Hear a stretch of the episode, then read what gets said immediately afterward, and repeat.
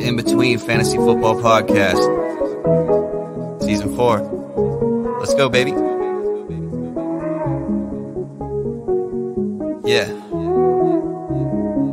There was a time I had trouble talking about it. Congratulate them, we know they doubted. Somehow we made it up out the pit, back against the wall. Never quit, traversing through each obstacle. Show a non believer what's possible. Let nothing they could do stand in between me and my wildest dreams. Let's go. And that come at us could come in between.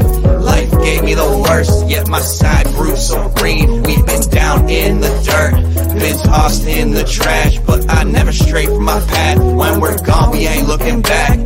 Maybe we were all way too high. Maybe that's our fault. It's going to be a crazy time, but it's going to be a fun time. Life is boring if you don't take some chances and do some things outside of the box. Your destination for both some feel good lifestyle advice and some fantasy football advice. All right, all right, all right. It is NFL trade deadline Tuesday, November 1st, a wild one in the greatest league on earth. This is the In Between Fantasy Football podcast. We have a loaded show for you today. We're going to break down all the trade deadline frenzy, all the madness. How does it apply to your fantasy football roster and how should it? We're going to tell you that today. And we're also going to play a game of Would You Rather?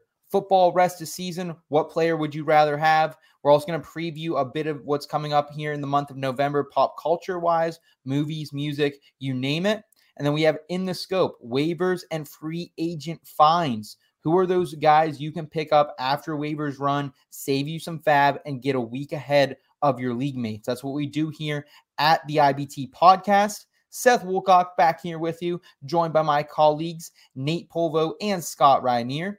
Gentlemen, how are we doing today? It has been a busy 24 hours here Halloween, trick or treating last night, and then into maybe the craziest trade deadline we have ever seen for the NFL. Scott, how are you, my friend? I'm good, man. Uh, Day of the Dead, recovering from Halloween, kind of. We don't stay up late anymore, but I always eat way too much candy. I am wearing my Halloween costume. It says I'm with the flamingo. My daughter was a flamingo, and I just got to wear the shirt, which was pretty pretty easy. Um, and then, yeah, I was telling Nate before the show started, this was a really tough day to be at my day job. Um, all I wanted yeah. to do was was dig deep into all these. I mean, just the frenzy of trades today. Super exciting day for the NFL, for fantasy football. Um, a lot of a lot of people changing places. I mean, it's kind of. Un- I mean, I, I don't remember a trade deadline day like today. Usually, there's a lot of talk and some some moves are made, and then you know not much materializes, but it was just one after the other. So I'm stoked, man. Well, Scott, it was reminiscent of one of you and I's favorite sports, Major League Baseball's trade deadline, is what it felt mm-hmm. like. I've been waiting years for this to start happening in the NFL because it's just it's one of the fun things about baseball is you get to that trade deadline and you never know where some of these studs are going to end up that are on teams that just are kind of out of it. But the NFL is trending towards that. Teams are starting to realize you can make a move in season and integrate these guys into your offensive or your defensive schemes, and it works now. I love. I today was such a great day. I if you were bored and you're an NFL fan, I don't know what you were doing.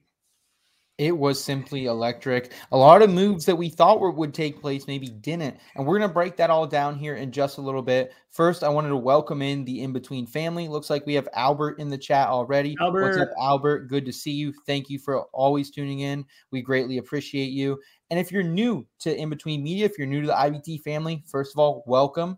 This is your spot for some feel good lifestyle advice merged with that fantasy sports advice. If you enjoyed this type of content, please give us a thumbs up on this video. Subscribe if you like this type of content.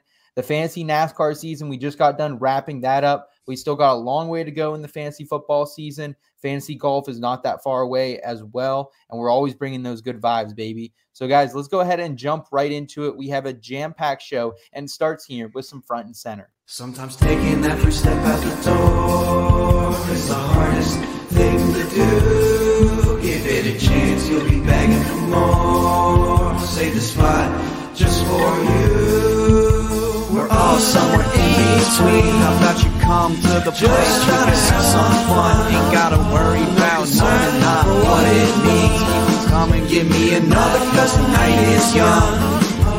At least I so thought. This just in. Breaking news.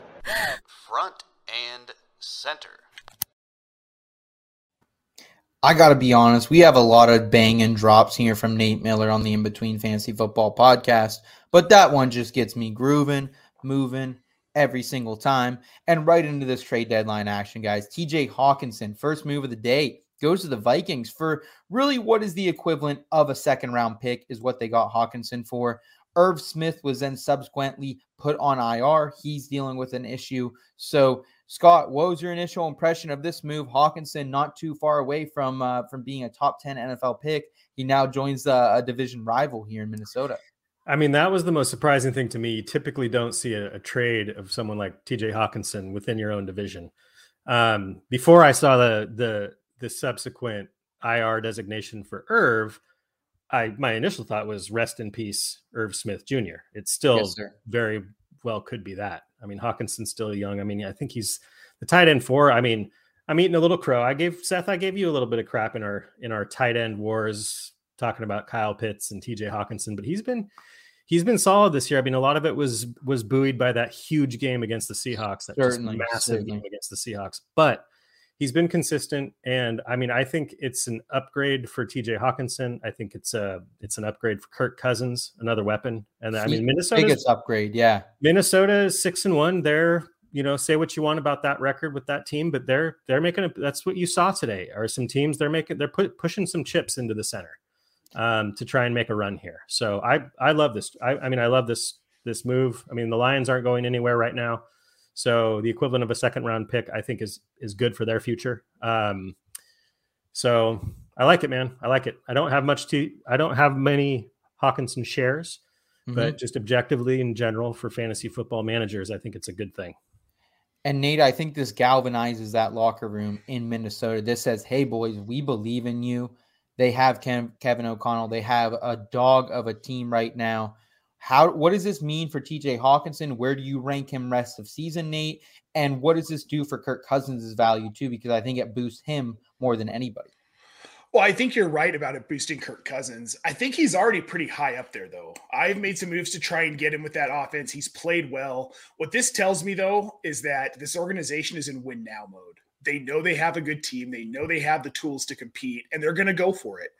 They're in a pretty weak division, honestly. I mean, the NFC North hasn't been great. You've got the Bears, who are just an absolute mess, the Lions are a mess.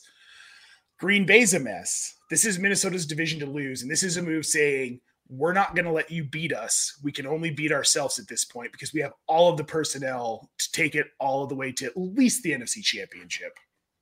I mean, they're definitely in that big three in the NFC now, I think, between the 49ers and uh, and the Eagles and themselves. So I like this move a lot. Kirk Cousins was already like a top 10-ish QEB. He's been consistent, hasn't really had a, a super boom week yet. What's kind of what we're waiting for, but he's a really solid starter if you have him right now in a league that is not filled with them. I don't think this dings Justin Jefferson as much as it does Adam Thielen a little bit. I think we do Adam Thielen's already kind of been on the decline. He's not seeing the, the touchdowns in the red zone work that we're accustomed to. So he's already kind of a, you know, a risky uh, wide receiver three. He's very matchup dependent. I've called him as a start, I've called him as a sit. And if you play those matchups, you're generally pretty happy with him. I think that just kind of makes him a more matchup dependent wide receiver three flex option at this point. And Justin Jefferson, I think we can just keep rolling out like he was. Nate, any any downgrade for either of these two guys for you? I don't think so. I think all this tells me is this offense is going to get more electric. I think we're going to see Okay. Cousins' passing volume increase a little. I think we might see a little bit of a ding to Adam Thielen, but he's already been kind of dinged on his own. Like you Certainly. said, we've already Certainly. seen the regression, touchdown regression. I think I think all in all, this is a good. It's good for Hockenson. I think it keeps him as a tight end one on the season. Maybe even boosts him into that like top five tight end category. Because I mean, let's be honest, Tyler Conklin's tight end six right now, so the bar is Yeah. very high. Yeah, Taysom Hill's right up in that area Yeah. too, as well, Nate. So definitely agree with you there. I think on the Lions side of this, all it really does for me, a little bit of a downgrade for Jared Goff. He was only a streamer at this point. I recommended him last week, and then uh and then uh, Amon-Ra St. Brown. For once, guys, this actually this is good for Amon-Ra St. Brown. Am I right, Scott? Yeah, no, the, it didn't have to be in quotation marks. It wasn't a joke this time. It is good for Amon-Ra St. Brown. I mean, if you're in a deep, super deep league and you're just just strapped at tight end, maybe try and maybe pick up Brock Wright and see what happens. He's the other tight end on that team. That's noteworthy. But yeah, I mean, you know, to me, I mean, the Lions, as far as Jared Goff goes, they have passing weapons. And even with Hockenson gone, they still have passing weapons. With Swift healthy, with Amon-Ra St. Brown, um, a few of their other kind of just more, you know, mediocre wide receivers, I don't think it's too much of a ding for Jared Goff because he wasn't, you know, he wasn't that high to begin with, uh, at least lately. Certainly. Certainly. Um, the other the other Vikings player, I think this gives a little slight uptick to is Dalvin Cook. I mean, Yes. you, you bring in another athletic pass catcher that can be a, a matchup issue, and it can take just a little bit more attention off. And I mean, Okay. Dalvin Cook has already Yeah. he's been balling out lately. Like he has Yeah. become he's he's doing what we always wanted Dalvin Cook to do. He's catching passes, scoring touchdowns. Um, it's a it's a dangerous team. I am absolutely yeah. I'm I'm looking forward to it. Last last note here on this trade with TJ Hockenson. I think it boosts up one of Nate's early in the scope candidates, Josh Reynolds. DJ Chark right now is on IR. So if you need a wide receiver play these next couple weeks, don't be afraid to look Josh Reynolds' way. Nate, you love that chemistry coming into the season as well with Goff. So uh, we'll close the book there on Hockenson. Let's move forward here. Steelers trade Chase Claypool to the Bears for a 2023 second round pick. It's reported that the Packers also offered a second round pick. However, they thought they would get a better pick here with the Bears. I heard some discrepancies that this might be not the Bears pick they're getting, but someone else that the Bears owned at that point. Not totally sure, but either way, Chase Claypool, he's going to the Bears here. And this means to me, guys, most of all, that the Bears are saying we want to see what Justin Fields is made of. Let's give him a weapon here at the end of the year. We don't maybe need to give him a full year next year because what if we do end up with Stroud or Bryce Young, one of these young quarterbacks here? So it's it's a make or break time for Justin Fields now. Chase Claypool goes there. I don't think it's a plus for Chase Claypool. He was already not a great a great stash right now, guys. So Nate, what was your overall takeaway? I know you love all things Chicago Bears. Yeah, no, I'm a huge Bears fan. Cole At one point- at one Justin point Fields. Darnell Mooney. I'm a little bit higher on this for Claypool than you are, Seth, just because now he's not competing with Diontae or George Pickens or Najee Harris for targets. That said, he hasn't looked great in Pittsburgh the last season and a half. I wrote about him this offseason. This was a this was a prove it year in Pittsburgh. What they just said is he didn't prove it. He's going to have to turn this around in Chicago, which is going to be difficult because his offense is a mess, but he's instantly the wide receiver one on this team. Over, Over- Darnell Mooney. I think over I think over Darnell Mooney. I really loves- do. Everyone loves Darnell Mooney. I'm, I'm not willing to put Claypool there. I think he'll slot in as their wide receiver too, just because Mooney does have the familiarity here. Sure. Um, but Scott, where do you rank Chase Claypool rest of the season? Is he a guy you're excited to have on your team, or is he still what he was, which was realistically an end of bench clogger receiver?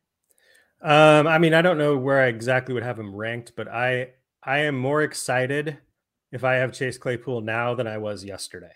I'll put it that way. Part of you know what Nate said it. You know, it, it's he has the potential to be, you know, the top one or two target in Chicago, and I think what Chicago's doing is, I and I think it's good for Mooney. I don't think Mooney is is uh, you know. I think he's better off with a with another target, another big bodied, Yes, sir. you know, I agree. um, wide receiver. Sorry, N'Keal Harry, you're just not it. Um, so I think it's good for Mooney. And I mean, the Bears offense isn't as much of a dumpster fire as it was when we were talking about them a month ago. They've shown Yeah. some pretty gradual improvements. They've been passing the ball more. Justin Fields been running like crazy. He's been a freaking QB one for a month straight. Yeah, so we yeah. can't really knock him. Yep. Um, so I mean, and Kenny Pickett has shown some flashes, but I just think it's a better situation, honestly, which is really weird to say with the Bears. But I just I think it's I think it's an upgrade for for Chase Claypool. Well, Scott, it's a less crowded situation. Yeah, yep. Because Yeah. he's up against guys like Dante Pettis, Equanimeous St. Brown, but he profiles size wise kind of like a tight end, but he's more athletic than Cole Kmet. That's where I see him being so involved in this offense is he's a big, easy, short route target for Justin Fields when he gets in trouble, which is, let's be honest, quite a bit with this offensive line. Plus, he's one for one with a touchdown pass as a quarterback this year. Oh, that's a good point too. I I think at the end of the day, though, for me, guys, this means more for my Pittsburgh wide receiver shares because let's be honest, Diontae Johnson hasn't been an absolute bust because you can still start him every week, but he's not the high ceiling play he once was. He's a borderline wide receiver three flex play at this point. George Pickens, Nate, apparently our, our sure thing sleeper of the week guy is just cur- cursed. Whoever we bring in, we had Brian McFadden on. He called him as his sure thing sleeper of the week. Put up a donut. Um, but I think this means good things for Chase Clay or for uh, Pickens and Diontae Johnson out there in Pittsburgh. Even Pat Freiermuth to, an extent as well. I think they're going to need to use him more. So I'm excited about what this means. Maybe this brings that ceiling back to Diontae Johnson that we were looking for. I'll put it this way: I have Diontae Johnson in in uh, two leagues. I've been desperately trying to trade him for about five, six weeks, and I haven't gotten an offer that's just struck me. And now I feel a little more inclined to keep him. That things could get better, Pickett could improve, and maybe without Claypool, he gets a couple more targets. He just hasn't been efficient. So, uh, It is- you know, It is kind of ironic. I mean, you saw it on Twitter all day today, but the I mean, good for the Steelers to get a second round pick for Claypool too. I mean, I think that Oh, was, yeah. that was a steal. Oh. But the Bears, you know, spent a second round pick on Claypool instead of just spending a second round pick on George Pickens. Yeah, essentially, essentially, and they'll have to pay Claypool here in, in just a little while as well. So something to keep in mind there. I think overall takeaways from this trade here is, guys, Justin Fields put in the spotlight. He could be a borderline QB one play rest of season. He's been that as of late, so keep that in mind. As as far as Chase Claypool, he's at least intriguing to Scott and Nate here. And then I think the biggest jump is going to be for Diontae Johnson, George Pickens, and our guy Patty Freiermuth out there in the Burgh. Let's move forward here. Miami receives Bradley Chubb from Nate's Broncos for a 2025 fifth round pick. Chase Edmonds, a 2023 first round pick owned by the Niners, and a 2024 fourth round pick. So basically, just a haul for Bradley Chubb here. Chase Edmonds ends up here in uh, in Denver as well. First of all, let's just talk about this from a Miami perspective. And I think we should probably follow this up with the next headline as well. Miami then lands Jeff Wilson for a fifth round pick because that's the other piece of this. We saw the news come out about Chase Edmonds on the move. I instantly thought Kareem Hunt. Could Kareem Hunt go here to Miami? No, guys, it was old Jeff Wilson Jr. I had a trade riding on that, so I was a little, little sad about it. But overall, Nate, what was your impression here of this trade as a first a Broncos fan, and then just what do you think this means for Chase Edmond, the Broncos backfield, please? So I really I I like what Denver got back in the fact that they got that first round pick. They're back in the first round of the 2023 draft, which they need to be. They traded out obviously to get Russell Wilson. That's fantastic. I'm sad to see Bradley Chubb go, but this is a team that isn't going anywhere this season, and they need to improve on offense. Their defense has already been solid. They can afford to lose Chubb. What I don't love about this is the toss into Chase Edmonds because he, I mean, he hasn't done much of anything in Miami behind Raheem Mostert, who has been such an up and down player for most of his career. I understand Miami wanting to get off of him, and I understand the Broncos wanting to add running back depth without Javonte, but it feels like they're just throwing things at a wall and see what sticks at this point. And you can't do that. I mean, I guess you, I guess you can do that, and it is what they're doing. I don't think this this doesn't move the needle for me on Chase Edmonds whatsoever. It's almost one of those things too, Nate. Like Melvin Gordon's contract expiring after this year. Javonte Williams will be back. Mike Boone will be back. So you're kind of just gonna have a mess in the backfield once again. So long term, I don't think it moves the value on Chase Edmonds. If anything, it hurts his value the rest of this season because Latavius has looked pretty decent at times, and apparently Melvin Gordon's still the starter, is what Nathaniel Hackett is saying. Yeah, well, we know about those guys named Nathaniel, Seth, and So to me, I would say, I mean, pick your poison. I think these are all like at least Latavius and Melvin are now flex plays at the running back position. You don't really want them, but if you have them and you're desperate, you can play them. Chase Edmonds is nothing but a stash here. Yep. Scott, what does this mean for Miami here? Raheem Mostert, he could be the guy. Jeff Wilson, and it just seems like uh, it it seems like Miami's collecting San Francisco running backs, which makes sense when you think of Mike McDaniel and his history with these guys. Do you think that's why he's bringing these guys in? And what do you think the fantasy implications are, Scott? Uh, I mean, first of all, it's great for Miami and great for their defense. Um, Yep. Again, they're another team that's on that cusp of let's let's go for this. Even though they're in the division with the Bills, I mean, Tua has shown that he's on the He's a on the better end of the whole debate of is Tua good? He's been great He's a uh, dog. when he's been when he's been healthy. No, I think this is good. I mean, uh, our our good friend Herms wrote an article today about Jeff Wilson, and I commented in that article. I was I had Jeff Wilson set up in my redraft in a few redraft leagues as the guy I was going to drop for a waiver claim. I'm pulling that back. I want to see what this looks like because Jeff Wilson has shown when he's given the rock, he can be fantasy relevant for sure. I think Um, Jeff and- Wilson's just as good as Raheem Mostert at this yeah, and I mean, not uh, better. yeah, I mean, I think this kind of it, it- we'll have to see. It's you know, it's one of those things, obviously, but it won't be as much of an acclamation for Jeff Wilson if he went to any other team but the Dolphins because Mike McDaniel, because of the head coach. So um, I think it could be a little bit more of a split deal, um, which would you know would hinder Raheem Mostert his his rest of season fantasy value. But I mean, I think it's it Mhm. it's a boost for Jeff Wilson. It has to be because I, you know, I think it was going to take at this point a CMC injury for him to have any fantasy relevance in San Francisco. I agree. I agree. Also, So- this Yep. does tie the loop on, you know, the Dolphins ultimately traded Trey Lance by trading their picks for San Francisco to move up to get Trey Lance. They've turned those picks that they got in that trade into, I mean, not necessarily fully directly, but into Tyreek Hill, Jaylen Waddle, and Bradley Chubb. Wow. Yeah. Wow. Great. Wow. Great point on that, Scott. That's that's that's great. Miami, they seem like they know what they're doing, at least in the front office. We can't really talk about ownership and that whole mess there. But basically, it seems like to me, guys, like I would say that Raheem Mostert, he's an RB3 the rest of the way. Jeff Wilson, I like him as much as Raheem, honestly, in this scheme. I think he's going to be brilliant as well. A- and then it, you know, we already kind of covered the, the Denver backfield after this as well.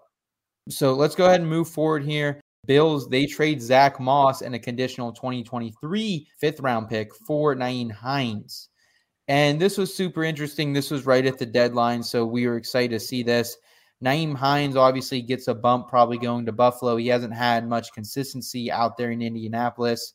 Big hit to Devin Singletary. That's, I think, that the biggest thing. Devin Singletary takes a hit. If you're stashing James Cook somewhere, you can let him go. He's not going to be relevant rest of the way. And I was really excited for Deon Jackson, and I think we'll talk about him a little bit more later. But Zach Moss comes back, so it's like this is kind of a wash all the way around. I think it's good for Buffalo. Nate, what was your takeaway from, from this, from a football perspective as well as a fantasy perspective? Well, I think you hit the nail on the head. Unfortunately, in redraft, we're probably done with James Cook at this point. In You have Dynasty, you have to be. In Dynasty, he's he's a solid hold. I, I don't think I care about Zach Moss though, as far as his fantasy relevance or him hurting Deon Jackson's fantasy relevance in Indy. We know what Zach Moss is. He's a slow plotting running back that really doesn't generally do much. He's better than a lot of guys that didn't make it into the league, but he's never going to be fantasy relevant, and this doesn't change that. And I think you're right, Seth. The biggest hit is Devin Singletary here of people who are rostered frequently in the league because Nyheim Hines is a talented back, pass catching, but he can run the ball. And people forget that. He hasn't been asked to do it much the last three seasons with Jonathan Taylor, but he can run the ball. And I think he fits this Buffalo scheme. I think this is a massive bump for Nyheim Hines. If you already have him rostered, you're probably going to want to look at starting him pretty much every week at this point. I think he oh, might Oh, easy. I think you got to hit the brakes a little bit, Nate. with this Buffalo offense, though, and how potent it is, this is just another weapon for Josh Allen. And you know he's going to use it. And having that talented pass catching back for Allen is going to bail him out from having to huck the ball downfield when he's in trouble trying to get rid of it. He has a reliable short target now. And I think that's the most important part of what Nyheim Hines is. PPR wise, he's going to get consistent targets now where he wasn't getting them in Indy. Okay. Okay. Scott, what, what was your takeaway from this? I'm kind of bumping Singletary down, like we said. I think it, he was a solid RB2 before. He kind of goes back into that flex pool of all those Jags at this point, honestly. Um, but w- what do you think of this overall, Scott? It, it's kind of a, a little bit of a mess, honestly. It's it is a little bit of a mess. I think it does help Nyheim Hines. He wasn't doing as much as maybe people thought he would do, you know, as the receiving back in Indianapolis this year. And actually, it, and I, I agree. I think it basically kills Devin Singletary's value, which is unfortunate. Our friend Mad Jester, FF Mad Jester on Twitter, he put out a tweet today that Devin Singletary, if you take away his receiving production, he's scored 4.6 fantasy points per game. And that receiving that receiving production, yeah. I believe, is going to go away from Devin Singletary. And Nyheim Hines has shown, you know, I don't think he's ever going to be your three down workhorse, but he's shown he can be successful between the tackles on kind of a limited basis. So I just think he's going to see the field enough to really cut into Devin Singletary's receiving work. I mean, Devin Singletary hasn't scored a touchdown this year. I just I don't think it bodes well for Singletary. James Cook, I mean, you know, his usage went up after the bye, which is always promising with a rookie. And you know, and he flashed on a on a long pass play.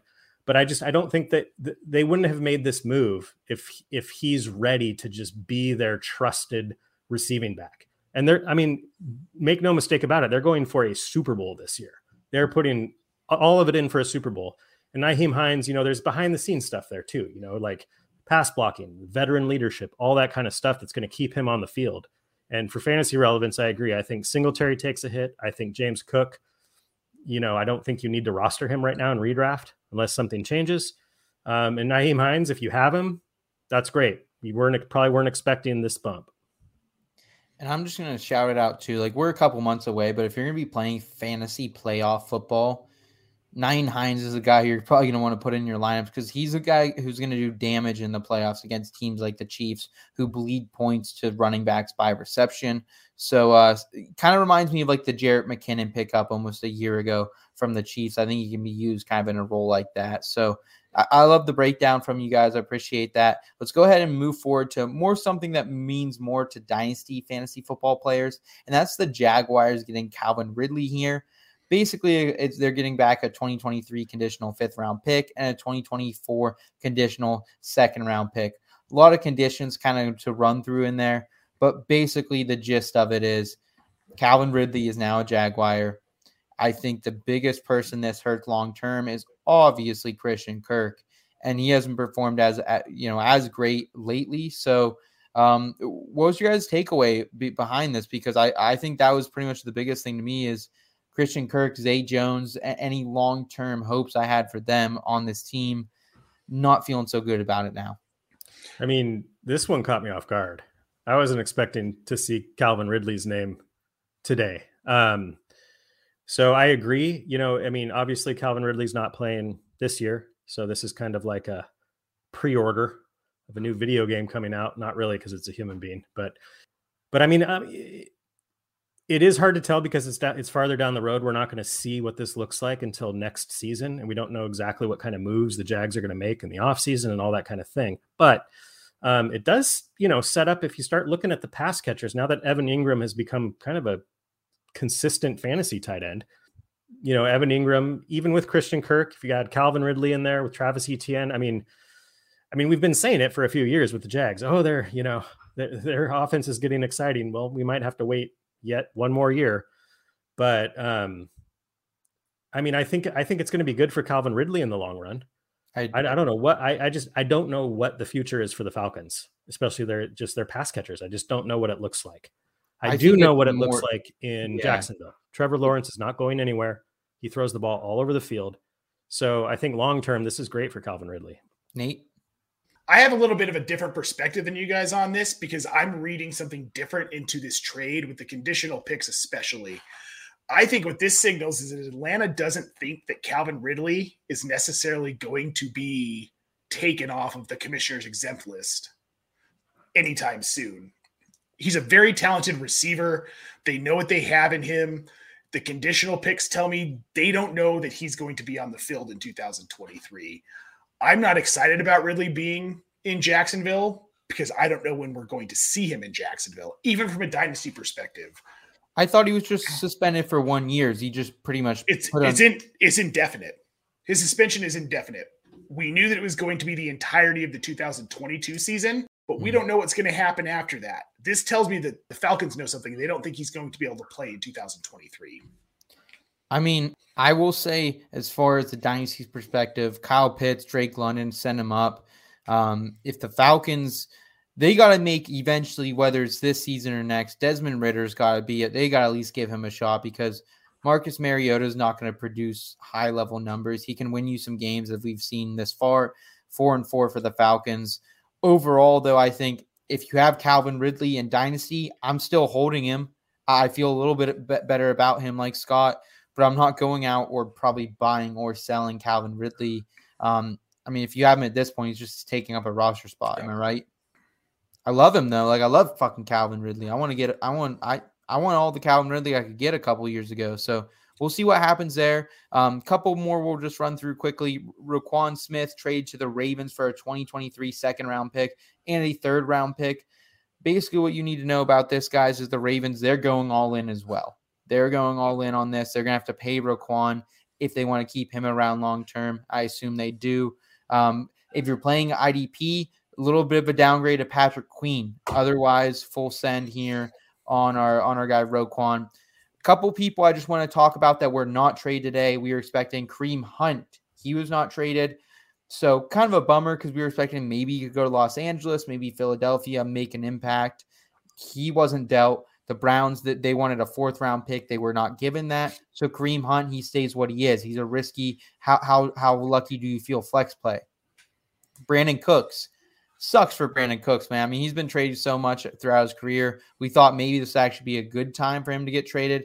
He wasn't. Talks developed. Nothing came about it. Nate, I think he's you know still the end of the day probably what uh risky wide receiver three at this point. Nothing better. I'm wondering if he's even that now because he missed practice today for personal reasons and sent out a very cryptic tweet that he was angry about his career being ruined and Really? choices taken away from him.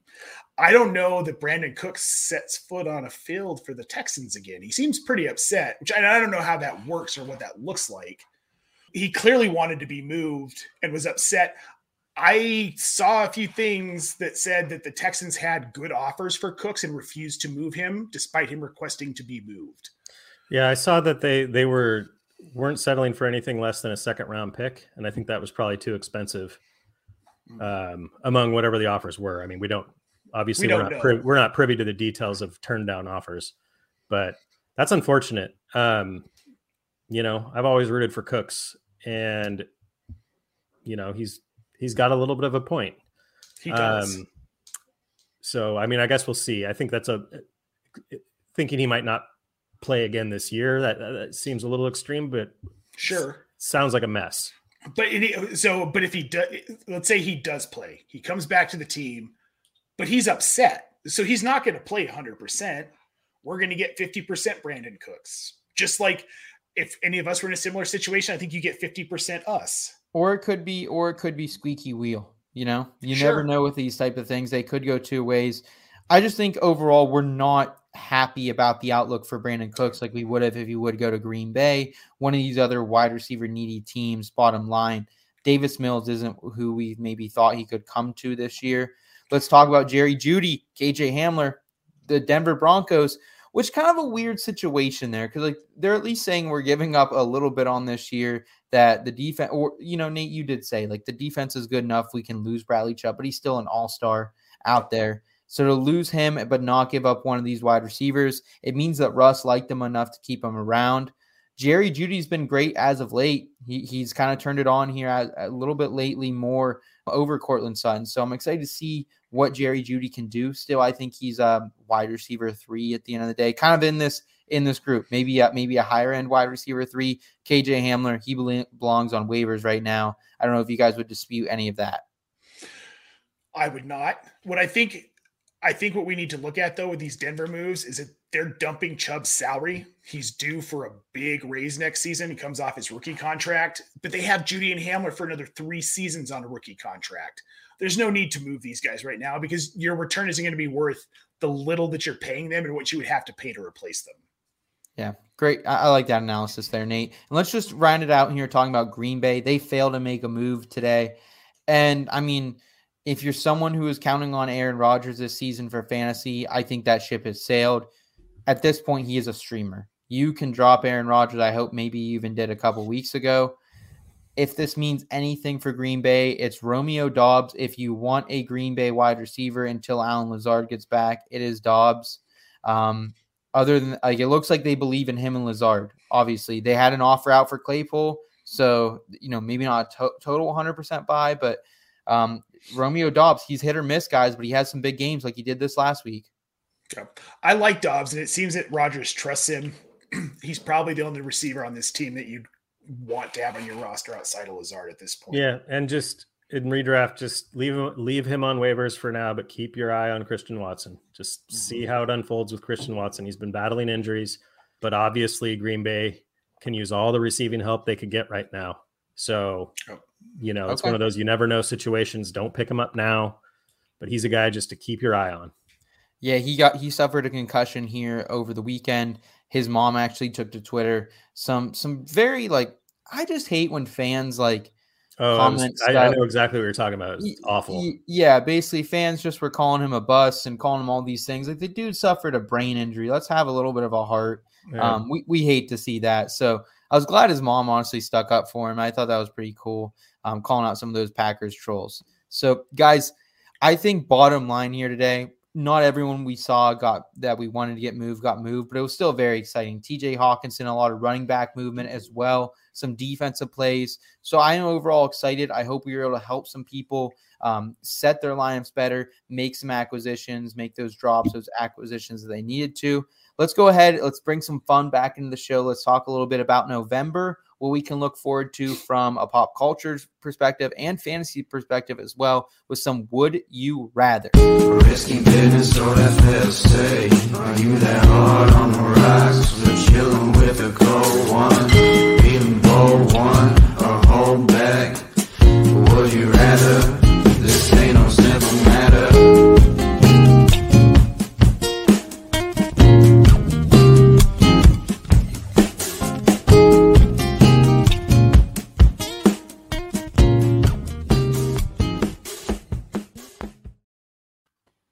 Would you rather? You guys know the game. We like to make some fun here at IBT. And to do that, we're bringing in audio editor extraordinaire, Kyle Scott. Mr. Scott, how are you doing tonight, my friend? I'm doing great, Seth. Uh, I'm ready for fall to start. It is the beginning of November, and it's going to be 70 degrees for the next week out here in central PA. So let's get it a little colder. I want some sweater weather out here. Ooh, I, hey man, I'll take what we can get. I understand what you're saying, but I, I love I love November as much as probably not as much as like October and September. But you guys still fuck with November as well? No, Nate Nate's saying he's out on November. Dude, you you have to read all of my columns. I recently wrote about how much I hate autumn. It's Yeah, I- cold. I'm a big it's fan of snowy. yeah. It's just gross here. Like Are you talking late autumn? Because beautiful, like, like like early autumn is beautiful, my friend. not here. Okay, all right. You're not living in It, Pennsylvania. it, go, it goes from like 80 degrees to like 50 in two days. It's a shock to the system, and I don't like it. This is why I need to move to PA. Yes, sir. I, I agree with you there. Kyle, why don't you explain the game of Would You Rather for us and uh, take us through our first question here? So, would you rather is pretty simple. You have uh, a couple choices, and you have to choose which you would rather do. It's uh, it's not exactly rocket science, so we're gonna get into it.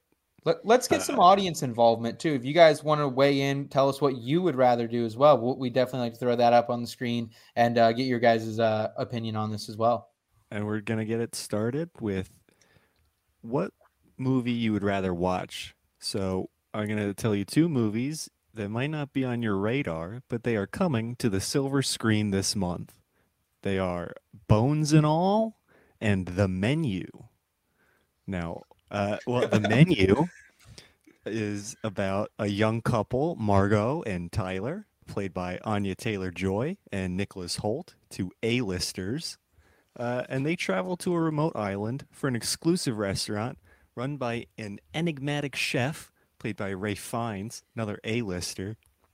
Uh, but there's more in store for the wealthy guests than a tasting menu and wine pairings in this darkly comedic satire of foodie culture. That sounds like something right up Nate's alley, if you ask me. I actually saw the preview for this movie and was kind of excited for it. I like Ralph Fiennes though a lot because I'm old. I thought I, I also watched this trailer. I thought it, thought it looked fucking awful. I'm gonna be I'm gonna be honest with you. I thought, wow, I don't know any of these people in this movie. I'm obviously not as classy as Kyle is on on the silver screen here. I thought this movie looked awful, but Well, I'll, I'll I'll round it out. I think this movie looks fucking awesome. So really, Yep. okay, okay. I think it looks great. I love the cast. I love the idea. It kind of remind it has a it has a bit of a at least via the preview I watched, a kind of a Knives Out type feel to it to me. Yes, yes, Um, yeah, right? yeah, okay, okay. I can I can see. I think it, see it looks like it gets, and I, I I love dark comedies, man. I love things that have make you laugh, but it's also like, oh my god, that's horrifying. I love it. So, Kyle, what's our other option here? What's going against us? Because it seems like my co-hosts are already falling in love with the menu, which I thought looked fucking terrible. But Well, you might not want to make your choice too fast because uh, Bones and All is about. Uh, it's the description says uh, the director of the movie Luca Guadagnino. My name is Luca Guadagnino. Uh, he's Italian, I'm assuming, maybe French. That's definitely Reunites- Italian. With his "Call Me by Your Name" star Timothée Chalamet. There you go. That's a name for you. For a cannibal love story about a young woman coming to terms with her unusual hunger and the charming drifter, played by Chalamet, who understands her urges. The film is adapted from a novel by the same name by a screenwriter. Those names are tough. yeah, so we I'm don't need gonna say talk about. that. So- Camille De Angelis, I Sure. believe is how it's pronounced. All right. So I'll say this about this movie. I looked at a bunch of movies that were coming out in November. We got the new Black Panther, a couple really good ones. I picked two of the awful ones because I thought this one also looked fucking awful. Like, who wants a cannibal love story? I don't know. It seems a little- Absolutely no one except other cannibals. and like I like Timothée Chalamet. I'm a Chalamet type of guy. So like I was intrigued. I said, "Oh, give me some Chalamet, baby." And then I actually saw like the character he's playing, just kind of what's up with this one. Not inspired at all. Sorry. No, I'm I, agree. Although I don't remember any other cannibal love story movies, so I mean they're at least doing something unique. it's a, it's original. That's a But good point. for Scott. me, That's a good be- point, Scott. Good Between bud. these two, hands down the menu because I think the menu looks awesome. I can't wait to watch it. same. I guess gun to the head, I'll take the menu too. You're probably right. It might be a little closer, Knives Out, or like a Jordan Peele movie. I mean, they're both Kind of about what it. That's the vibe I got. Like it, the preview wasn't showing. I have an idea of what like what actually happens on this on this island at this restaurant, and I get that it's kind of cheesy with all the like foodie restaurant stuff, but I mean the cast is worth the price of admission just by itself. In my Well, the cast is phenomenal, and it's like that. Um, I think it was Mike that Michael Douglas movie, The Game. Scott, do you remember that? Oh one? yeah, I definitely remember yeah. the game. So it's Yeah. like it's like the game restaurant edition, and the game was a really good movie. that movie was awesome. For you youngins, go check out Michael Douglas' Such a The Game. such a good movie. No no no movie ever like it. Okay. Okay. Interesting. Kyle, do you know that movie? Your movie buff. No, I think is it Michael Is that the Douglas one and Sean that's like- Penn. the most dangerous game? Is it Mm. like that? Oh, I love that It's book. I have read that book. That's a great book. Well, now I have to look it up, guys. Awesome. I'll get back to you. All right, Anyway. Kyle, let's go ahead and move forward here. We got I think we got a football question up next. Yeah, so this is uh, fantasy football related. Would you rather have uh, for the next month? Now, this is not a permanent position, uh, temporary. Would you rather have Kirk Cousins or Dak Prescott? So coming into this, guys, Kirk Cousins, he's the, he's the QB seven points per game over the last month. That's on three starts. Dak Prescott, he's the QB nine in his two starts back points per game style. We have Washington, Buffalo, Dallas, and New England for Kirk Cousins. So it is going to get a little bit tougher. He did just add TJ Hockenson, though. For Dak, not super, you know, uh, it's not a friendly matchups, but Green Bay, Minnesota, Giants, and New England. So these guys will face each other at some point.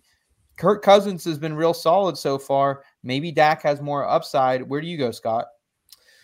Yeah, this is tough because yeah, I was looking at I was looking at the fantasy points allowed rankings against the quarterback, specifically in the last three games, kind of what teams have been doing recently. And these these two four game look aheads are basically a wash.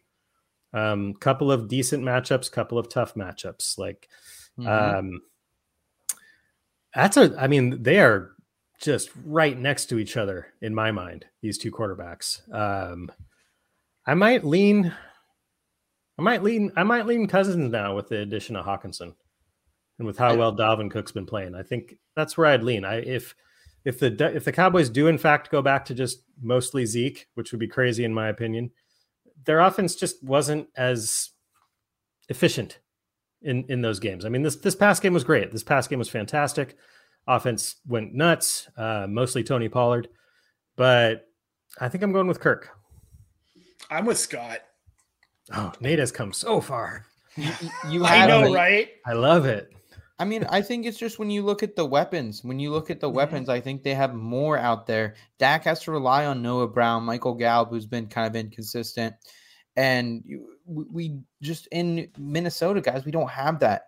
Justin Jefferson, he's electric. Adam Thielen, when he sees the field, he's at least a somewhat of a threat. So, uh, yeah, I, I'm with you guys here on Kirk Cousins. I, I think rest of the way, like for me, there's maybe like six or seven, eight quarterbacks I'd rather have over Kirk Cousins, but it's not a lot at this point.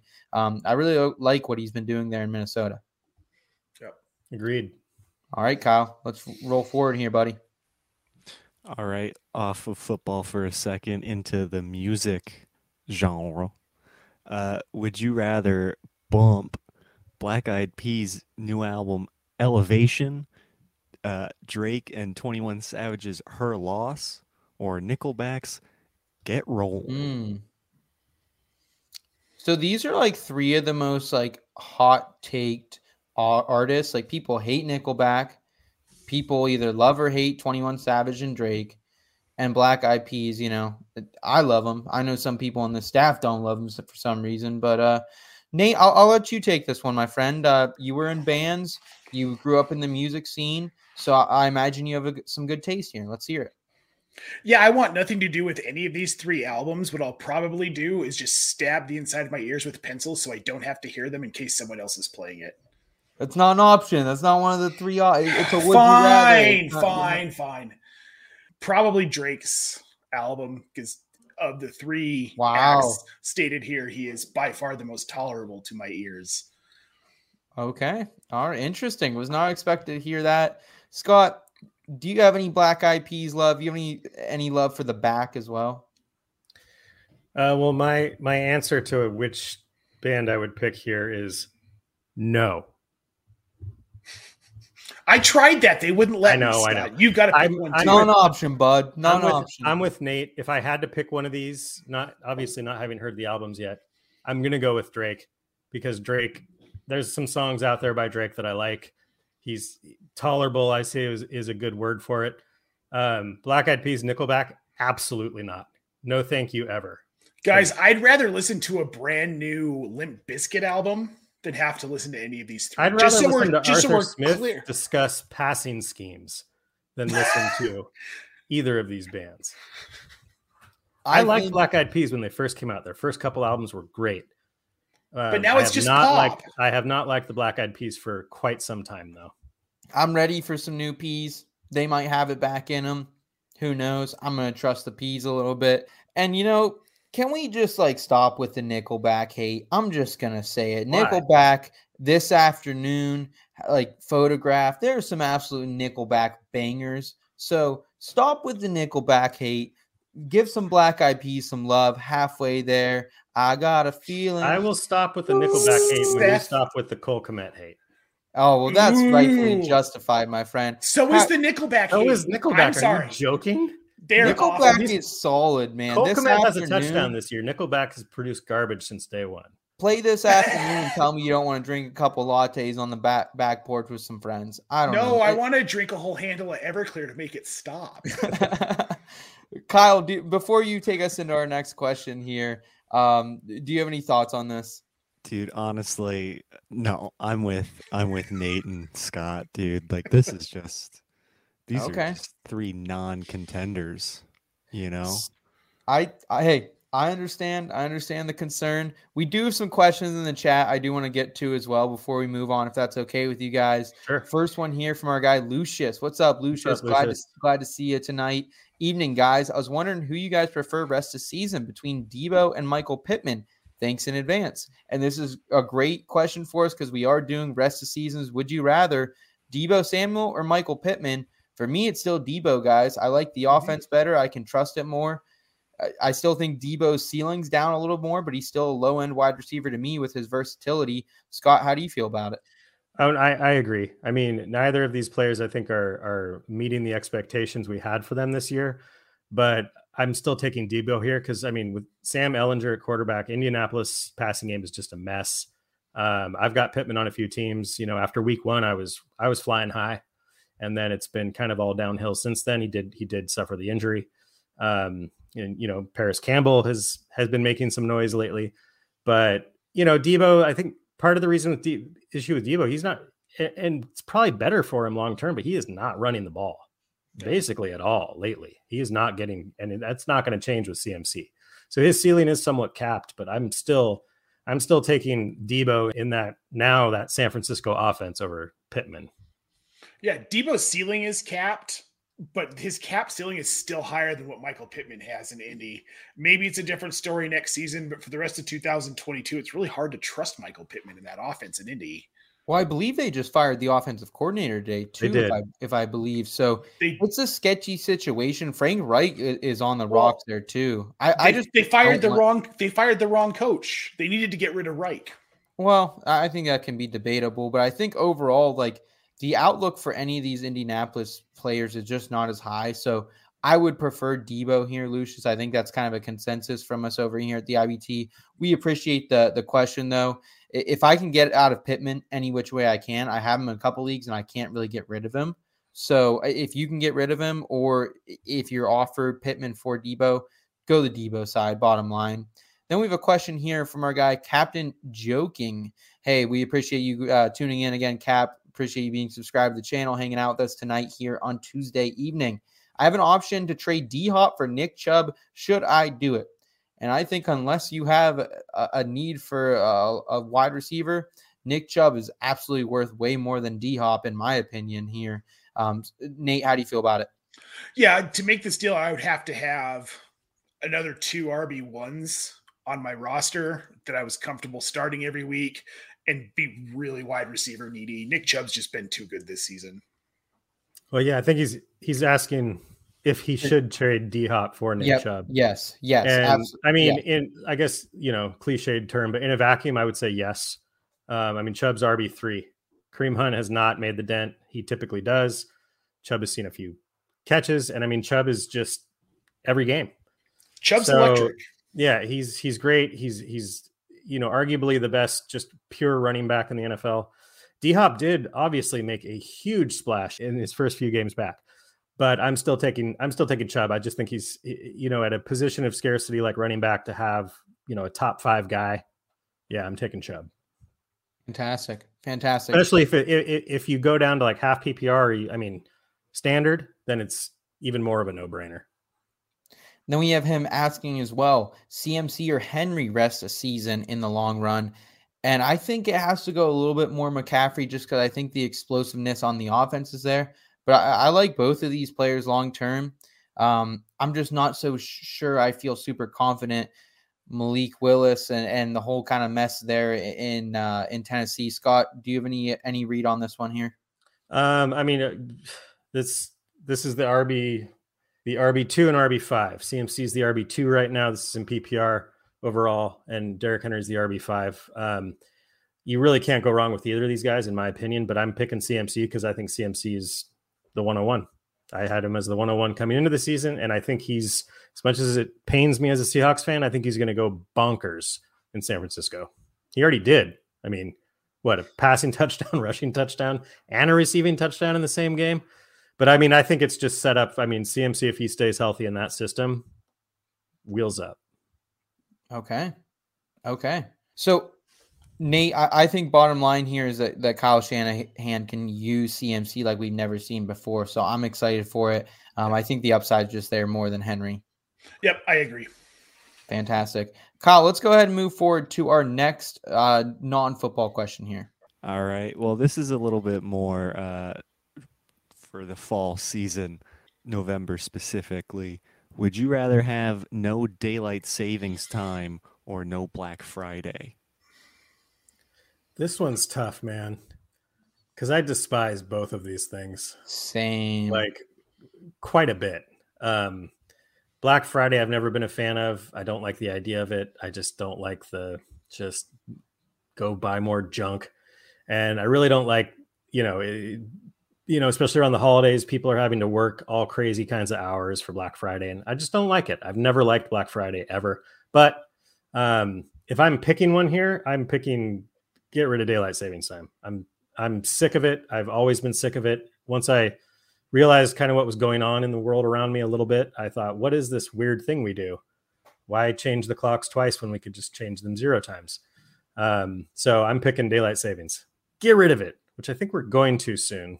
Isn't there some sort of federal bill on the books? Or yeah, whatever? there's there's something, and I, I'm with you, Scott. Like I kind of hate Black Friday just because it does take time away from your family and kind of ruins like Thursdays. Oh, let's be giving and let's be appreciative, and then Fridays like take take take. It Yeah, kind of reverses. stampede into a store. Like I just it it's gross for me. It's just gross. exactly but daylight daylight saving time also kind of effing sucks too like honestly i hate i hate that it like yes i hate waking up in the dark but i hate when it also i'm done with work for the day and it's already dark out so uh yeah i'm i'm here with you daylight savings times can uh can, can go uh uh, run a schmuck for for all i care nate I'm going Black Friday because it's a mess. It's a consumer nightmare. It shows just how gross and materialistic our society's become.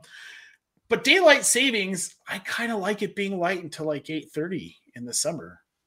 8:30, 9 o'clock. Like I think if anything, we should get rid of non-daylight savings time and just have daylight saving time. wow that is a year-round. hot effing take Well, they tried I- it in the 70s and it didn't work because morning commute accidents like tripled because people were driving to work in the dark. Yeah.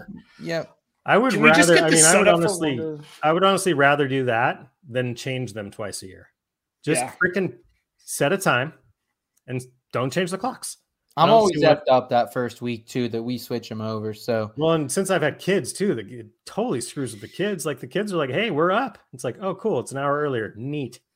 Right, right. Yeah, I completely agree with you there, guys. Kyle, looks like we have uh, one more uh, question here in the chat from our guy, Ollie Boss God. He's saying, Should I trade Amon, Ra, St. Brown, and Walker for Saquon? And a couple weeks ago, I honestly might have said something differently, but I do not think I would even consider this trade because Amon-Ra is still a low end wide receiver one. I think he gets a bump here with TJ Hockenson out. He's a mid range wide receiver one when he's healthy. And Walker has been better than Saquon this last month. So I'm definitely riding the uh, uh, Amon and, and Walker train. I, I, I absolutely, I love that side 100%. How, how do you feel, Nate? No question. I'm I'm sticking with Amon Ra and Kenneth Walker. Kenneth Walker's been electric, man. Like, don't bail on this kid right now. Yeah, no, I agree. I mean, I don't necessarily. I think, you know, to acquire someone like Saquon Barkley, I think this is the type of trade it would take. I'm just not going to do this personally for the same reasons. I mean, you know, Walker had a he had a he had a impressive touchdown run against the Giants, but other than that, it was a pretty pretty uh low, you know, low rushing day for Seattle in general. I mean, those were just two good defenses going after each other. But um but yeah, now with with with Hockenson gone, with the the Seahawks offense running basically firing on all cylinders, and Walker is easily their primary back. I mean, the Seahawks went from a team that you know who's going to be, who's going to get the most carries, blah blah blah, to like having one of the one of the most definite workhorses in the league. Um, so yeah, I'm I'm I'm staying put. Okay, awesome. We got we got a comment in here from Brad about daylight savings time. He's saying um, he's over there in Australia. He's saying positive for us. Sunday games now start start at 4:30 a.m. Um, 4:30 Monday a.m. That is that is brutal, Brad. I don't know how you do it, man. We, hats off to you. Um, you must be a very big fan of the game to make that that uh, work in your schedule. We appreciate you making us work in your schedule as well um, with that time difference, buddy. We appreciate you. Um, Kyle, I think we have one more final uh, non-football question here on the slate, buddy. Yeah, so let's celebrate. Would you rather celebrate Guy Fawkes Day in England, Thanksgiving in Leiden? I had to look that up. That's in the Netherlands. Or celebrate the Day of the Dead in Mexico. Nate, that one sounds like something you like. So I will set the scene very quickly. Those who do not know what Guy Fawkes Day is in England, it's basically a day they have like a, a Guy Fawkes Day and a night where they shoot fireworks because an assassin tried to ki- kill their king, named Guy Fawkes. I don't know why you name a holiday after him, but uh, he tried to kill their king. Their plan was foiled, so now they shoot off fireworks, get boozed up, that type of stuff in England. Leiden is actually where they don't celebrate Thanksgiving anywhere in the Netherlands, but that one town specifically, because that is apparently where some of the pilgrims initially came over from.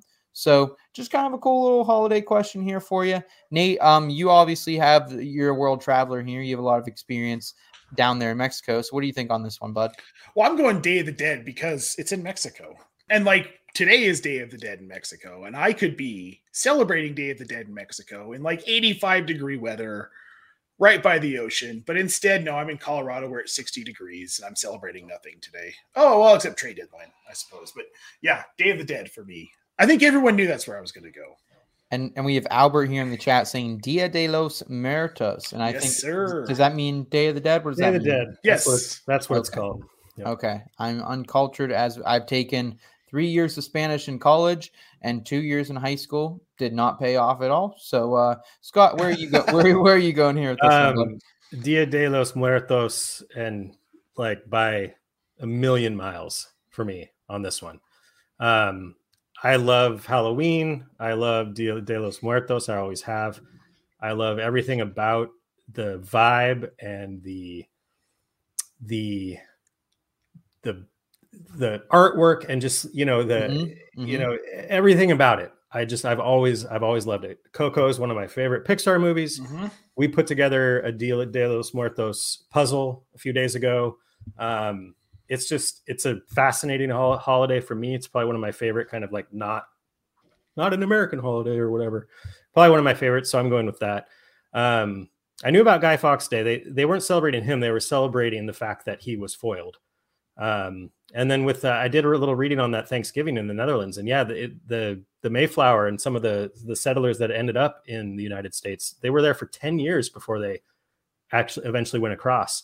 And the reason they left is because they were becoming too liberal and they were losing some of their religion because it was such just kind of a lax, low key, not super crazy place to live. And so they're like, no, no, we're losing our we're losing our faith, all this kind of stuff. So they so they moved on. I'm grossly paraphrasing what I read about it, but I just thought that was kind of interesting. They're like That is, Netherlands, I'm going to have to look into it more. Netherlands was just a little too a little too liberal for them to stick around. Uh, we, we got Dave here in the chat saying still alive. Yes, up, sir. Dave? Absolutely. Dave, we hope you had an awesome Tuesday, man. Appreciate you making uh, time out of your day for us.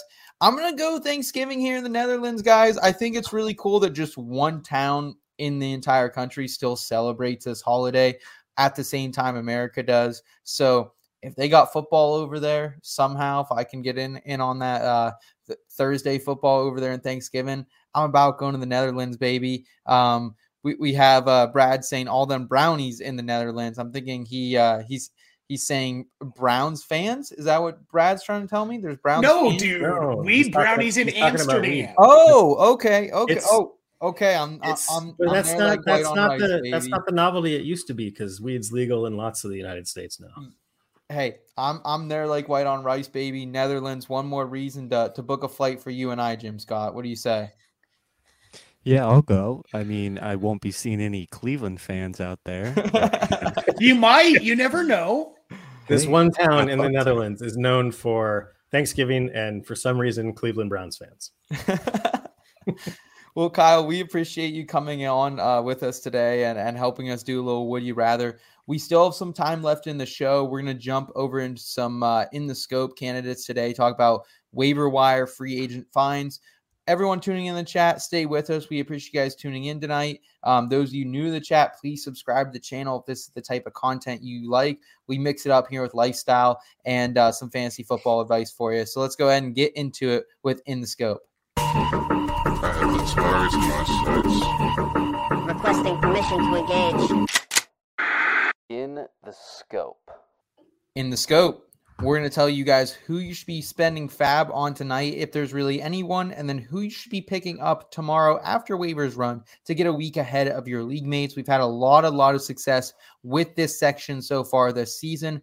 I think we've helped people save a lot of FAAB, a lot of waiver priorities, folks. So let's jump into the mainstream waiver wire targets, starting at quarterback here. Andy Dalton, only rostered about 21.5% of ESPN leagues. He's been excellent as of late. He's going to be the guy moving forward for the Saints. You can pick him up and stream him if need be. And same with Justin Fields, guys. I think we're coming around finally that Justin Fields, he's getting the rushing attempts we wanted to see. And now he's being somewhat fantasy viable. I like him rostered in just under 27% of ESPN leagues. Yeah, I mean Andy Dalton, another, you know, you got Geno Smith, you got Andy Dalton, you got some of these veteran quarterbacks that are making some fantasy noise. I mean, I'm getting ready to pick up Andy Dalton and play him over Tom Brady, like for real. You Yeah. know what I mean? It's just it's crazy. This year's been nuts. Um, but yeah, those are two Justin Fields as well. I mean, like I said, four straight weeks, uh, QB 12 or better. He's he's getting the rushing. I mean, it to me, it, he's he's not Jalen Hurts. He's not as good as Jalen Mhm, Hurts is right mhm, now. Mhm. But it does remind me of Jalen Hurts last year, at least the last four weeks have, where it's that floor from that rushing. Just it starts you off basically with a couple of touchdown passes before the game starts. So Fields, I mean that that that rostership actually kind of surprises me that it's still that low after four straight weeks. But grab him if you can. Yeah, those are two. Those are two good QB options to have available to you in week nine. Apparently, he had a conversation a couple weeks ago back with offensive coordinator Luke Getsy and told him he needs to be more involved in the run game. It has paid off for fantasy managers and the Bears, who've looked better at times as of late. Let's talk about a couple wide receivers who should be rostered in all leagues at this point, fellas. Romeo Doubs, 47% owned. Rondale Moore, 46% owned. These guys are going to be focal points in their offenses moving forward. Pick them up. Devin Duvernay, somehow. We've been talking about him since week one, guys. 29% rostered. And he's not an every week start, but right now, Rashod Bateman's banged up. He's going to be out a couple weeks. We don't know the status of Mark Andrews. They need Devin Duvernay. He's electric when they go to him. He got a rushing touchdown last week. I like Devin Duvernay and Nate. If we need him, Josh Palmer as well, 25% rostered, who uh, he'll be filling in for Mike Williams on the outside. Well, uh, you guys, Austin Ekeler said you should go out and pick up Josh Palmer. Austin Ekeler, a very well known football player who plays a lot of fantasy football, and he's on Josh Palmer's team. He knows something we don't know. Go get Josh Palmer.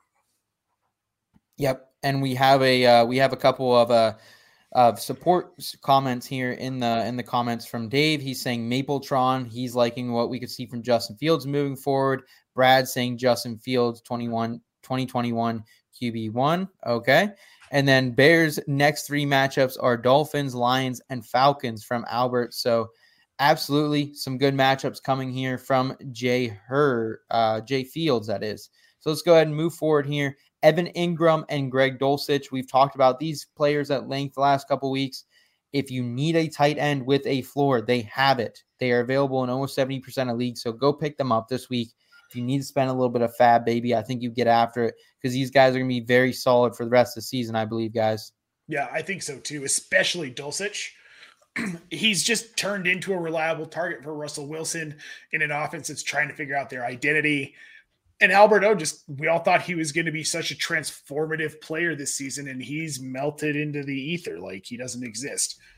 Dulcich is going to be a solid play rest of the season. I have questions about Engram, but we'll see over the next one to two weeks if this involvement continues with him. Yep. Yeah, I just think with the with the tight end landscape, you know, I, I I was able to grab Engram in a few deeper leagues, and I've been happy to have him recently. And Dulcich, I mean, it's the hair, man. It's the hair. It's you got to pick him up just for the hair. I wish you I had that hair. I have the hair is it's glorious. He's But yeah, been I, I agree. He's been Yeah. a reliable, consistent, at least over the last few weeks, um, weapon for for Russell Wilson. And you know, tight end, it's been such a crapshoot this year, such a crapshoot that, yeah, if those guys are available, grab them. 100% agree with you guys. Let's go ahead and move forward to the in the scope candidates. This is really the meat of this segment. And these are the players you should be picking up this week after waivers run. They're sneakier finds, and we've come through for you guys a lot of times this season. So hopefully we do it here. Scott, I particularly love your player. He's mm-hmm. someone we've highlighted a couple times so far this season, just chatting about him. Um, go ahead and, and bring your in the scope candidate up for us, please. So, I mean, I feel like this was a little bit low hanging fruit in a way, but I mean, today was trade deadline day. Stuff was happening, stuff was flying around. My in the scope candidate is Deon Jackson, running back for Indianapolis Colts. And the reason I say low hanging fruit is because we already saw him pop off for a game this year. But that that rostership percentage once Jonathan Taylor came back from injury had plummeted back down to around right around 10%. If you're looking at redraft on both sleeper and ESPN is right around 10%. Um, and I just think he's a he's a winner here. I, I get it. Um, I actually didn't see when when I saw the trade at first. I didn't see that Zach Moss was part of it, so I was like really excited about Deon Jackson. Right, but I still am for the most part because I just don't think Zach Moss is anything but a depth piece, another running back to have in that running back room. I don't think he's going to be. You know, I mean, it's a small sample size. I get it. We got to be careful samples, small sample sizes. But the one game that Deon Jackson started in place of Jonathan Taylor, he was the RB one on the week. Um, granted, I don't think that's a sustainable thing, but that's what he did. He showed what he can do. He showed he can be on the field quite a bit if Jonathan Taylor were to get hurt again. And he caught, I think he had 10 targets in that game. So, you know, I don't know a lot of the nuances about pass blocking and pass protection and how good Nyheim Hines was versus Deon Jackson at that. But he did show he can be that for the Indiana, Indianapolis Colts. And I think he's a better between the tackles runner than Hines was. So When I think I- he's I think he's going to have standalone value with Jonathan Taylor, and then he's a smash if Taylor gets hurt. When I think I think two things to note here with Deon Jackson. One, you don't get rid of Nyheim Hines if you're the Colts if you don't believe somewhat in Deon Jackson. I think Sure. that's a big part of this. And second part of this too is guys, Jonathan Taylor got hurt this last week. He exited the game for a minute. He came back and played, but Deon Jackson was seeing reps last week as well. So Well, Taylor he- just hasn't been himself. yeah, he needs to be. I don't think he's fully healthy. I don't think he's, weeks. yeah, I don't think he's ever gotten fully healthy since coming back from the ankle. He didn't miss enough time with that. Um, well, we were believed to, to be a high ankle sprain at one point. So completely agree. I, I love this call, Scott. Honestly, I think this is one of my favorite uh, in the scope cans we have had all season. Nate, why don't you take us home uh, here with yours as well? Caleb Huntley is my pick, guys. He's only 5.5% rostered in ESPN right now. And it's not, look, it's not a sexy pick. He's sharing the backfield with Tyler Allgeier. However, he's been far more efficient than Allgeier. They've been splitting carries for the most part. But what Huntley's doing, he's going 14 carries for 64 yards. Tyler Allgeier is taking 17 carries for 45. He's also seeing a lot of red zone work the Chargers, who they're playing this week, are the second worst team against running backs in fantasy. They're allowing somewhere around 30 points a game to running backs. I like Huntley for the red zone work. No, It's bad. You know, it's bad. But I like Huntley for the red zone work here. He had 91 yards rushing last week, which was pretty outstanding. You love to see it, but he didn't have a score. I think Atlanta can move the ball against this Chargers defense and get in the red zone. And when they do, they're going to be leaning on Huntley. We've already seen it this season a few times in a few games where Allgeier gets that work between the 20s. But as soon as they're down in the red zone, Huntley's the guy who's in. Once Cordarrelle Patterson comes back, I don't know if I like him as much, but I think he's done enough to probably earn a role with Patterson, especially knowing he's an older running back who's a little bit more fragile. And you want to have those guys that can spell him for long term, maybe an entire series. And we might see Huntley be, I mean, an RB3 or a flex play like at his ceiling. But if you're on the waiver wires and you're going for players and you lose out on Deon Jackson, Caleb Huntley's a pretty solid play for at least the next two to three weeks while Patterson's out, and then you can go from there and see what he is rest of season. Yeah, I'm okay with this one, Nate. I, I don't mind this at all. We, we need to see a little bit more from him in the passing game, but the red zone usage is there. He's getting the carries.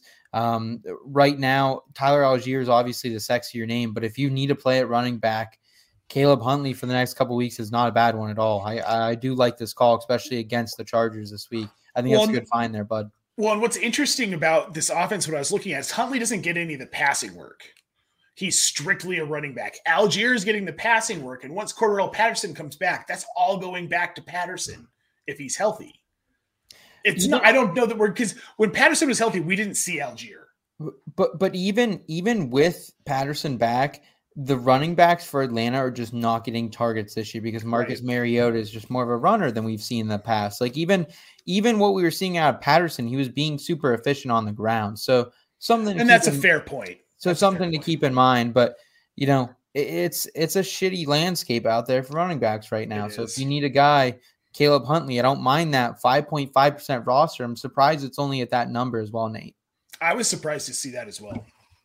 So Yeah, I, th- I think that's a good one. My only concern is it actually Allgeier was starting to see work with um, with Patterson before Patterson's injury. So I'm I'm a little concerned this just becomes a big giant mess when Patterson comes back. Um, but I would I would agree that Huntley is the he seems like the guy between the tackles if they're gonna if if they if if Allgeier and Patterson are going to split work in the receiving game, which Seth already mentioned, it has not been what you would think it would be. Um, yeah, Huntley's sneaky. I like it. He's a sneaky one. And I will round us out here on In the Scope. And I like that we have running back plays right now because we've come a lot with wide receivers, tight ends, quarterbacks, but running back is so valuable right now because there just aren't any on the waiver wire right now. And we're going to try to get you one here a, a week before. And that's Michael Hasty for me. And I get it. Like we saw Travis Etienne go out and have 24 carries. I'm just not expecting Travis Etienne to have 24 carries per week, guys. I think that's kind of an absurd amount for Travis Etienne. Here's what we know about Jacksonville. They're 11th most run heavy team in the league, averaging about 27.6% uh, uh, or 27.6% plays per or excuse me, 27.6 plays per game they are they're running the ball. So they're getting after it on the ground and I just don't think that Etienne is going to take 24 carries per game.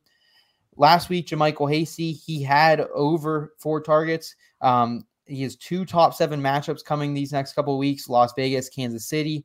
He could get out to a lead here. The, ja- the, the Kansas City Chiefs could get out to a lead. And I think maybe we see a little more hasty in the passing game. So it's not a sexy name. I can't try to sell you super hard on JaMycal Hasty. I don't love it like some of our other in the scopes. I definitely like Deon Jackson a lot better. But I think if you need a play here in the next couple weeks, I think if you're desperate, I don't mind JaMycal Hasty. He is the RB2 there in Jacksonville, and we've seen that be a relevant role so far this season, guys. Well, you know, I think for next for this coming week, it's kind of an attractive matchup because the Raiders are the sixth worst team, sixth worst team against fantasy running backs. They're averaging giving up 23.1 points per game. And to your point, Seth, they can't run Etienne 24 times a game. That's They're absurd. they're just- That's stupid. It's absurd, and they're just not going to do it. And JaMycal Hasty has value now. It's kind of that James Robinson guy in this offense. Now that they've dealt Robinson away, they obviously saw something in Hasty that made them comfortable getting rid of Robinson because he still played a pretty solid role in spelling Etienne and being kind of a change of pace guy in that offense when Etienne was taking over. That's Hasty now. So anything that you thought James Robinson was going to do rest of season, that's going to be JaMycal Hasty in this offense now. Yeah, I like I like him as a stash, and I agree. I mean, the Raiders, in fact, that the over the past three games are the second best running back matchup. Um, they've been atrocious against running backs. They've been very bad. Um, now, a lot of that has been through the air. Like Houston Texans is what really took took Vegas from kind of a decent mark against fantasy running backs down downward because they had like 14 catches against him. But Hasty, like Seth said, Hasty had four targets in this game on not a lot of snaps. So, I mean, Etienne is not going to be a 95% opportunity share guy. The, the, he's going to get hurt if if if they do that. Yep. So I, Especially in I, I think I like I like this now. one. I like I like Hasty as a stash. You know, um, you know, especially if you're in one of those situations where you have a bench spot and y- you're not you're not looking for somebody this week necessarily. He's a he's a name that's you know when I often go look at waivers and I'm in that situation, names will stand out. Like, oh, that guy has a potential because of X, Y, and Z. And Hasty's one of those guys for sure. We got Dave saying JaMycal sneaky, absolutely. And like again, it's not a sexy play, guys, but like I'm in some leagues where I legit might be rolling him out this week because I mm-hmm. have Nick Chubb on a bye. I recently Dude, lost. The recently bye lost week, the byes are so crazy this week. Yeah, it, it's a- it's a bad week, man. It's a bad week. So if you need a guy, Jermichael Hasty, man, you could do a lot worse. With all that said, guys, I think we're uh I think we're kind of at the end of the show here. This has been an awesome one. We've talked about Yeah, a lot about the trade deadline. Would you rather absolutely electric tonight? Want to thank Kyle for coming on for that, leading us in that charge once again, and just thank the IBT family. You guys are what make the show. You're what make this company. We're going to continue to best serve you throughout the remainder of the 2022 fantasy football season. If you're new to the channel, please like and subscribe. And uh, we're continue to do what we can to make fantasy fun for you because that's what it should be at the end of the day. Fantasy football should be fun. We got some feedback that, hey, we love the Would You Rather segment. We love incorporating the lifestyle earlier in the show. So we applied it. So we hope that we uh, we hope we're doing a good job for you. If there's anything else you want to see from us, DMs are always open. Comment on the videos. We'd love to hear from you guys. Nate, Scott, Kyle, always awesome to see you guys. Nate, you and I uh, will be back Friday, my friend. Yes, we will with some very awesome guests that I am very excited to get to sit down with on Friday. Absolutely. We got uh I think we got Joey Wright and Bob Harris back on the That's show. So super electric show coming And on Seth, Friday. let us know. Let us know how the menu is when you definitely go see it. I will, man. I will. Katie and I have never been to a, on a movie date, so maybe this is the first one. I mean, here we go. Let's go, baby. I know, I know. Nate, Nate's appalled that we've never been to the movies, but that's what happens when you grow up in in our generation, baby. Guys, we will see you soon. Thank you so much for tuning in. Until next time, guys, keep it in between. Your destination for both some feel good lifestyle advice and some fantasy football advice